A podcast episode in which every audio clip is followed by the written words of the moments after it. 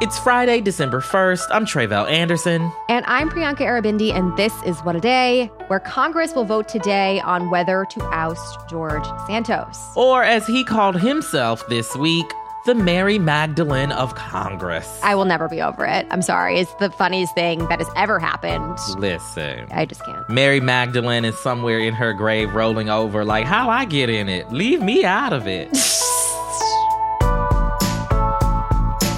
On today's show, the highlights, but mostly the lowlights from yesterday's debate between Governors Ron DeSantis and Gavin Newsom. Plus, we hear from you, the WAD Squad, about what you think should be the word of the year. But first, a quick update on the war in Gaza. As we told you yesterday, the truce between Israel and Hamas was extended for another 24 hours, meaning the fighting is set to resume today. But we're recording this shortly before the deadline of midnight Eastern, and there is no deal to extend the pause in violence.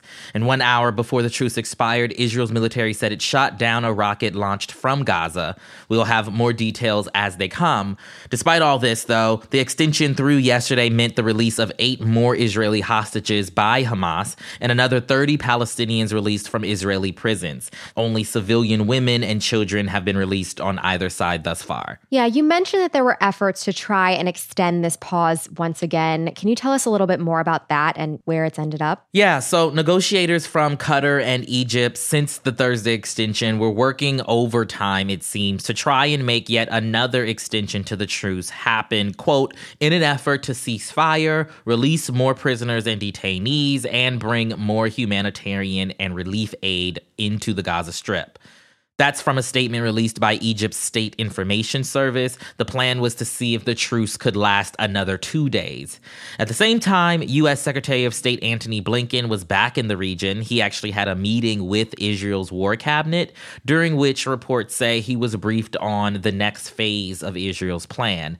In a press conference after the meeting, he said that he reiterated to Prime Minister Netanyahu that if and when fighting resumes, Palestinian civilians must be protected. A listen. In my meetings today with the Prime Minister and senior Israeli officials, I made clear that before Israel resumes major military operations, it must put in place humanitarian civilian protection plans that minimize further casualties of innocent Palestinians.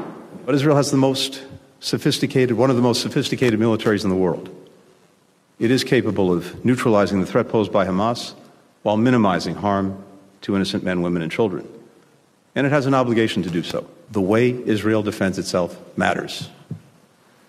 It's imperative that Israel act in accordance with international humanitarian law and the laws of war. Yeah, I mean, I think that is a sentiment a lot of people share, mm-hmm. but beyond the sentiment, it remains to be seen how they will be holding Israel to that standard, you know, mm-hmm. what will be achieved in there. I think a lot of people are waiting for that. Any other updates at this point that you have to share with us? Yeah, so yesterday evening, the New York Times published a report claiming that Israel actually knew about Hamas's plan to attack them more than a year before it actually happened. We'll include a link to the article in our show notes, but they reviewed this 40 page document that apparently Israeli officials had that detailed point by point how Hamas intended to attack them. There was no date on the document for when it was supposed to happen, but still, Israel dismissed it as too hard or advanced advanced for Hamas. They even called this document the Jericho Wall, which, if you know anything about, you know, the biblical references, I think is very telling. But the group, Hamas, actually followed that blueprint according to the Times, quote, with shocking precision.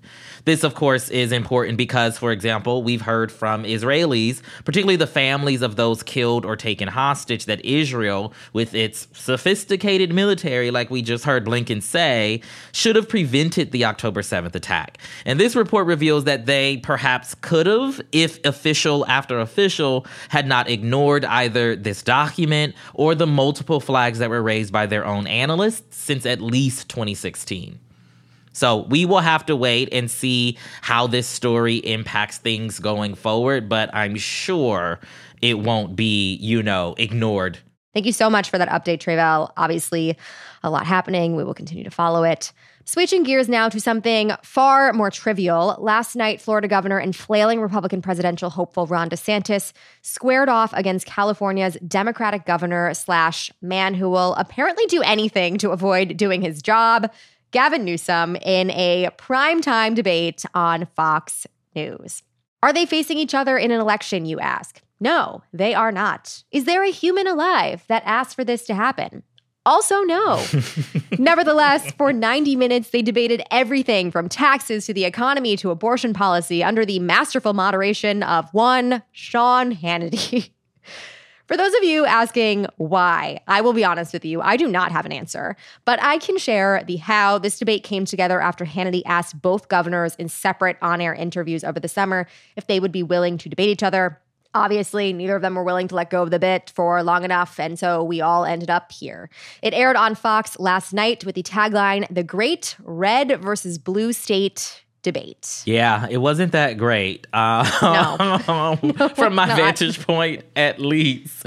But for those of us who had better things to do last night, hopefully all of our wonderful listeners, oh, yes. tell them what they missed. Yes. So from the beginning, Governor Newsom made one thing very clear. Sean, there are profound differences tonight, and I look forward to engage them. But there's one thing in closing that we have in common is neither of us will be the nominee for our party in 2024. I mean, it's a little brutal for Ron, no doubt, but uh, if we're fact checking this debate, it doesn't look like a lie. Uh, this debate in general was billed as Florida versus California. And I mean, it was for the most part. But Newsom made it clear at times that he was not just there to talk about his state, but also the state of our country under the Biden Harris administration. One instance that stood out in particular was this back and forth on the economy and Bidenomics under President Biden. Obviously, DeSantis was very critical, but Newsom rattled off several stats of the economy's successes under Biden and noted that DeSantis had benefited from their policies as well. Take a listen. People flee to be able to save money uh, to get out of California. And you have working class people that move to these other states, their dollars go much further. But here's the thing they want to take this Bidenomics and they want to double down on this for the next four years. 3.9% unemployment, the lowest black unemployment in American history, the lowest unemployment for Hispanics in American history, the lowest unemployment for women in 70 years, the lowest black poverty rates in history. That's this administration's agenda. And by the way, as you smile and smirk over there, you should know this, the American people. Here's a guy who celebrated Bidenomics just this week, celebrating $28 million that came into your state because of the CHIPS and Science Act, one of the most significant economic economic plan right. since FDR. I'm proud of the work Biden and Harris have done. I love when any politician actually cites like actual statistics right. and like calls people out on their foolishness and their, you know, double speak that a lot of these Republicans and conservatives often do. I mean, the Democrats do it too, but the Republicans and, and conservatives. So shout out to Newsom, at least in that clip. Yes, I will say, like, DeSantis really tried to make it about California and all the talking points that Republicans have about, you know, all mm-hmm. the reasons they don't like the state. But Newsom was quite effective at certain points in turning it around and making it a conversation about what Democrats want nationally and defending the administration, their policies. He was effective at points in time in doing that and was very impassioned in doing that as well.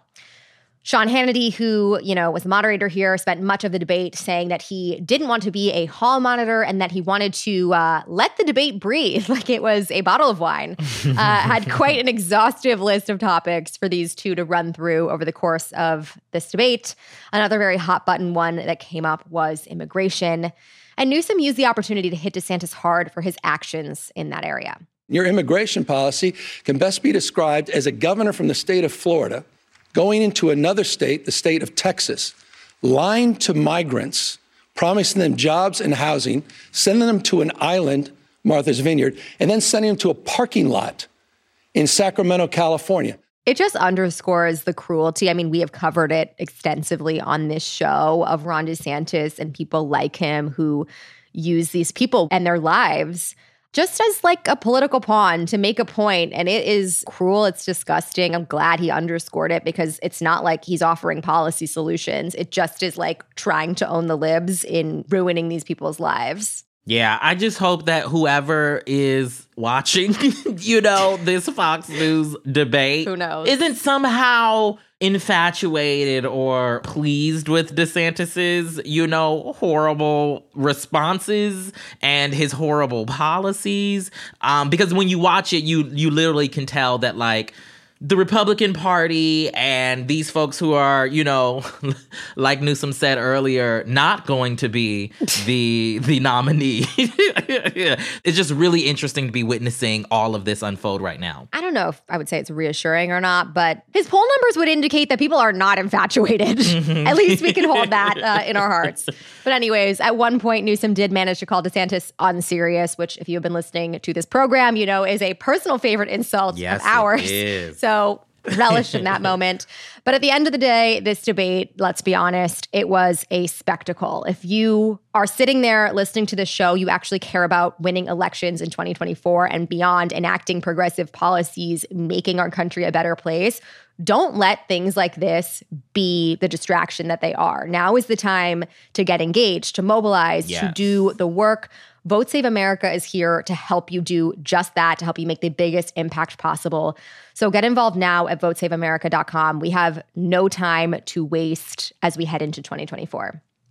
Obviously, we will continue to cover the primaries and the elections as we head into them, but that is the latest for now.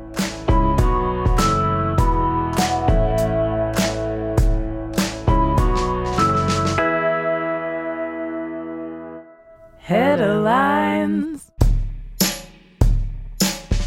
Donald Trump is once again being told to STFU. A New York appeals court yesterday reinstated a gag order that bars the former president from commenting on courtroom staff in his New York civil fraud trial.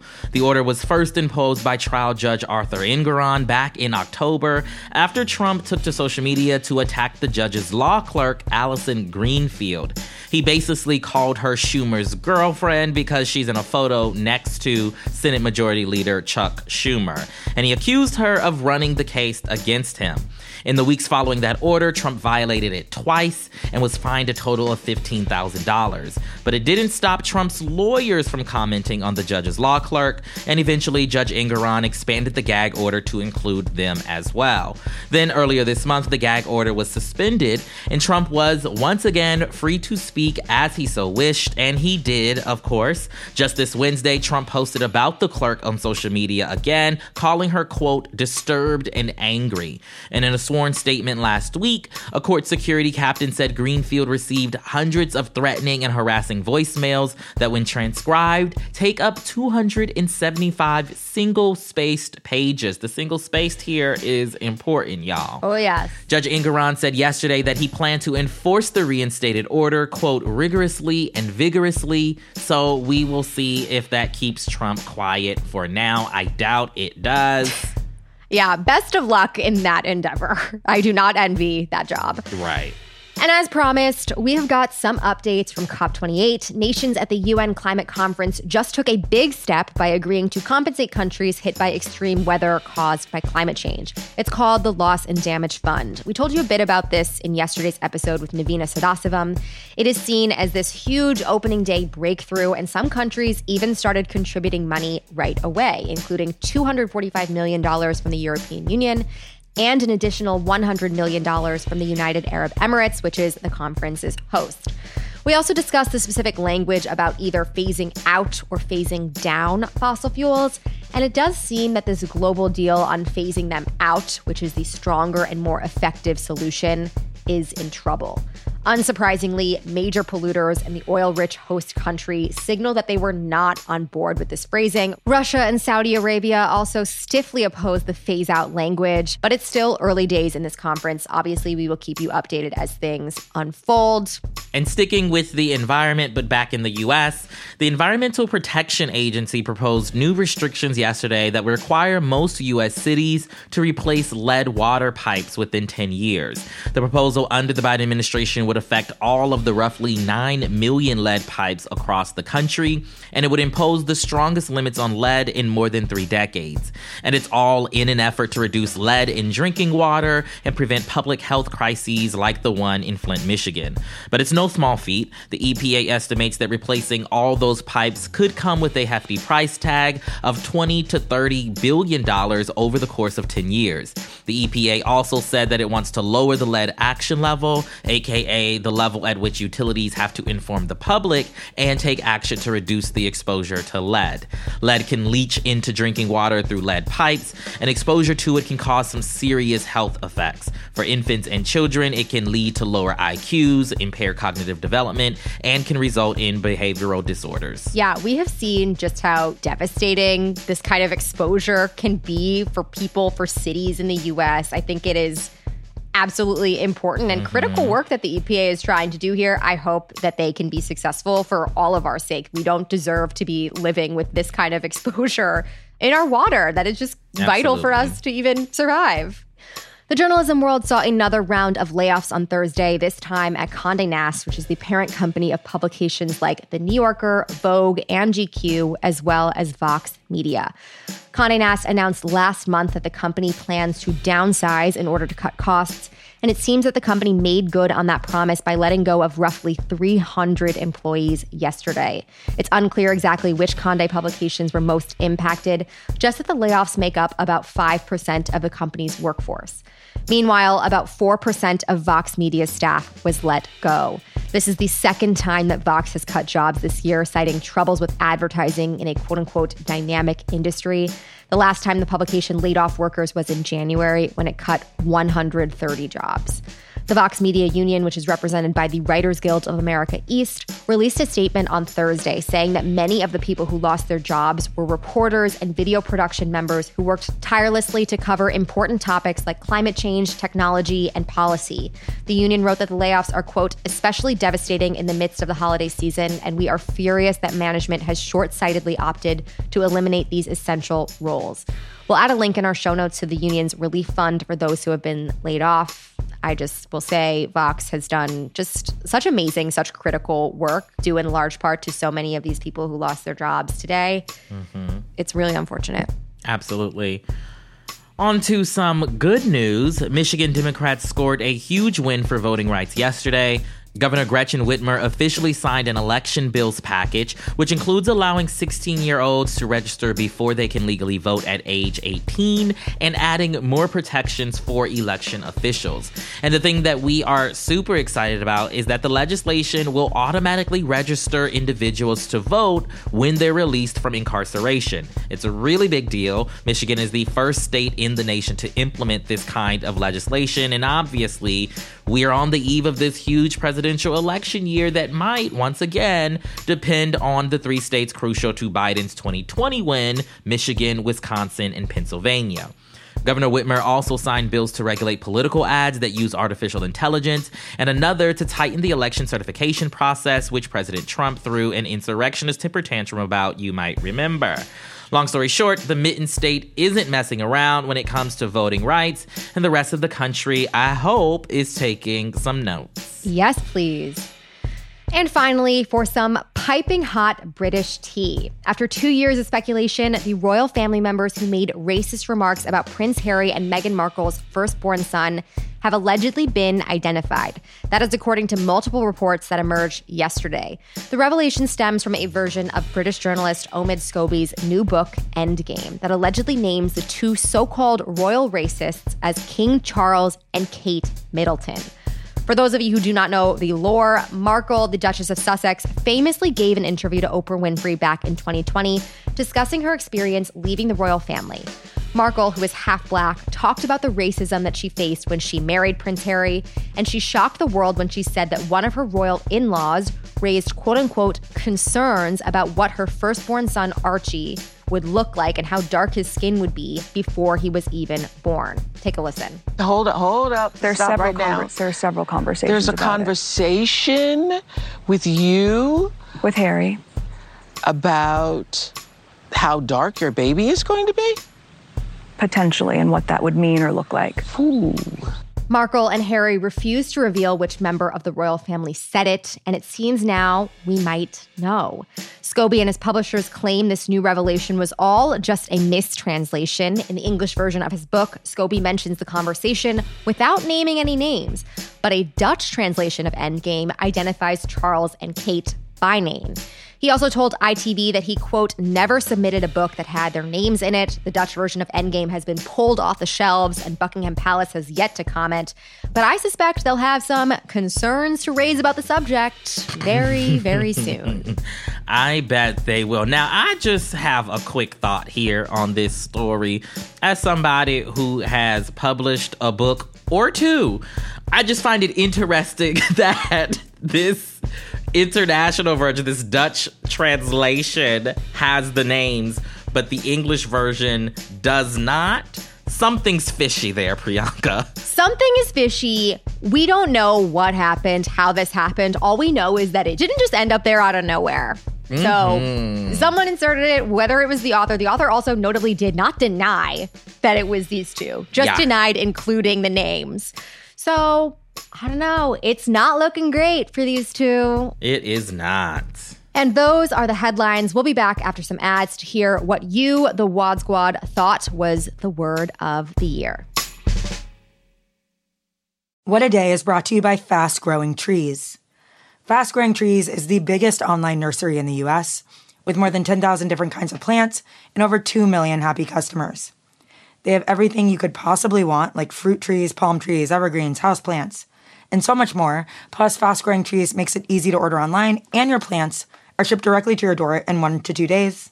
And along with their 30 day Alive and Thrive guarantee, they offer free plant consultation forever. We love fast growing trees here. I keep telling you that the mini plants that I've gotten from these folks are yet hanging on. Um, and that's not because I have a green thumb, okay? This spring, Fast Growing Trees, they have the best deals online, up to half off on select plants and other deals. And listeners to our show get an additional 15% off their first purchase when using the code WAD at checkout. That's an additional 15% off at fastgrowingtrees.com using the code WAD at checkout. Fastgrowingtrees.com, code WAD. Offer is valid for a limited time. Terms and conditions may apply. What a Day is brought to you by Ulta Beauty. This AAPI Heritage Month, Ulta Beauty is celebrating the joy of belonging, belonging to a community composed of intricate connections, belonging to our past and our future, to the heritage and birthright that is beauty. Ulta Beauty shines a light on the AAPI community, passing the mic to brand founders and creators to tell their stories centered on heritage, joy, and beauty. They carry AAPI owned and founded brands like Live Tinted, Peach and Lily, Glamnetic, Tree Hut, and more. Shop AAPI owned and founded brands at Ulta Beauty stores and Ulta.com. What a Day is brought to you by Bouqs. This Mother's Day, give mom her flowers. She absolutely deserves the best, and that's why you should send her farm fresh flowers from Bouqs. That's short for bouquets. Bouqs has modern designs and unique flowers you can't find anywhere else, and with 20% off, you can send some to mom, your wife, your auntie, even your granny, okay? Anyone who deserves flowers in your life it doesn't have to be holiday specific. You get flowers, you're getting flowers, everyone's getting flowers. Go to Bouqs.com and use promo code WAD for 25% off. That is B O U Q S dot com, promo code WAD, Books, promo code WAD. It's Friday Wad Squad. We're going to wrap up the week by once again hearing directly from you all. This time, we got your thoughts on the words that defined 2023. Early this week, we told you that Merriam Webster's word of the year was authentic. The country's oldest dictionary attributed the word's popularity to the rise of artificial intelligence, the spread of misinformation on social media, and the generally blurry lines between what is real and what is fake in 2023. But we asked you, our listeners, what your word of the year was, and happy to say you all answered. Yes, one of them caught our eye specifically because I think it is how many of us feel. Catherine said that her word of the year was exhaustion. Any thoughts on that, Tre'vell? I deeply identify with exhaustion as just like a prevailing feeling, experience, state of being that I have been in since February of 2023.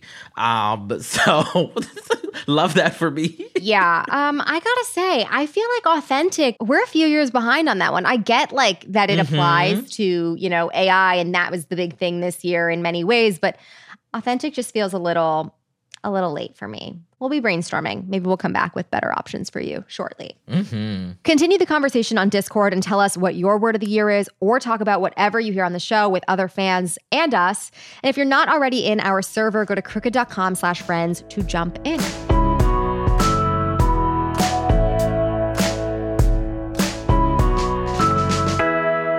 One more thing before we go. Over on Hysteria this week, Aaron and Alyssa cover the recent sexual assault charges against Diddy, Trump, Russell Brand, and unfortunately many others. Then Naomi Ekperigin and Megan Gailey join to talk about overconsumption in light of the holiday season shopping bonanza. You can listen to this episode now and make sure you subscribe to Hysteria if you haven't already. That is all for today. If you like the show, make sure you subscribe, leave a review. We are smitten with the mitten state and tell your friends to listen. And if you're into reading and not just the latest book that names racist royals like me, What a Day is also a nightly newsletter. Check it out and subscribe at crooked.com slash subscribe. I'm Priyanka Aribindi, I'm Tre'vell Anderson. and you're, And you're no, no Mary Mary Santos. Santos. Enjoy your last day in Congress, sir.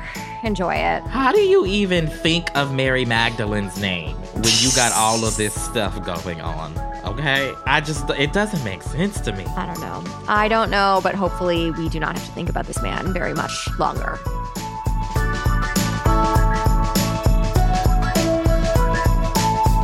What a Day is a production of Crooked Media. It's recorded and mixed by Bill Lance. Our show's producer is Itzy Quintanilla, Raven Yamamoto, and Natalie Bettendorf are our associate producers. And our showrunner is Leo Duran. Our theme music is by Colin Gilliard and Kashaka.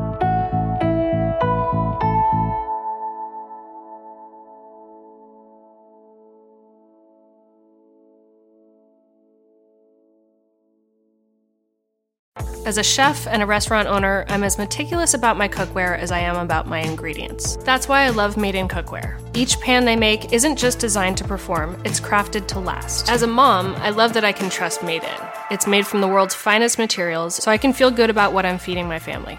I'm Chef Brooke Williamson, and I use Made in Cookware. Shop chef quality pots and pans at madeincookware.com. Swing into Seaside Golf in Ocean City, Maryland. Play like a pro at 17 championship courses designed by golf legends like Jack Nicklaus and Arthur Hills. Tee off on sweeping vistas at Eagles Landing. Savor the coastal views of Lighthouse Sound. Or see why Ocean City Golf Club is considered one of the Mid Atlantic's finest fairways. Whether you're sneaking in a quick round on a family vacation or going all in on a golf getaway, fun is always in play at Ocean City, Maryland. Plan your trip at OCOcean.com.